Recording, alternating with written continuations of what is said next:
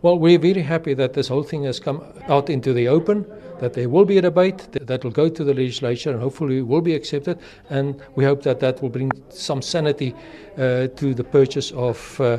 vehicles and that uh, we, we and that in future a similar thing will not happen again where 1.3 million rand vehicle will be purchased for a single person's uh, transport.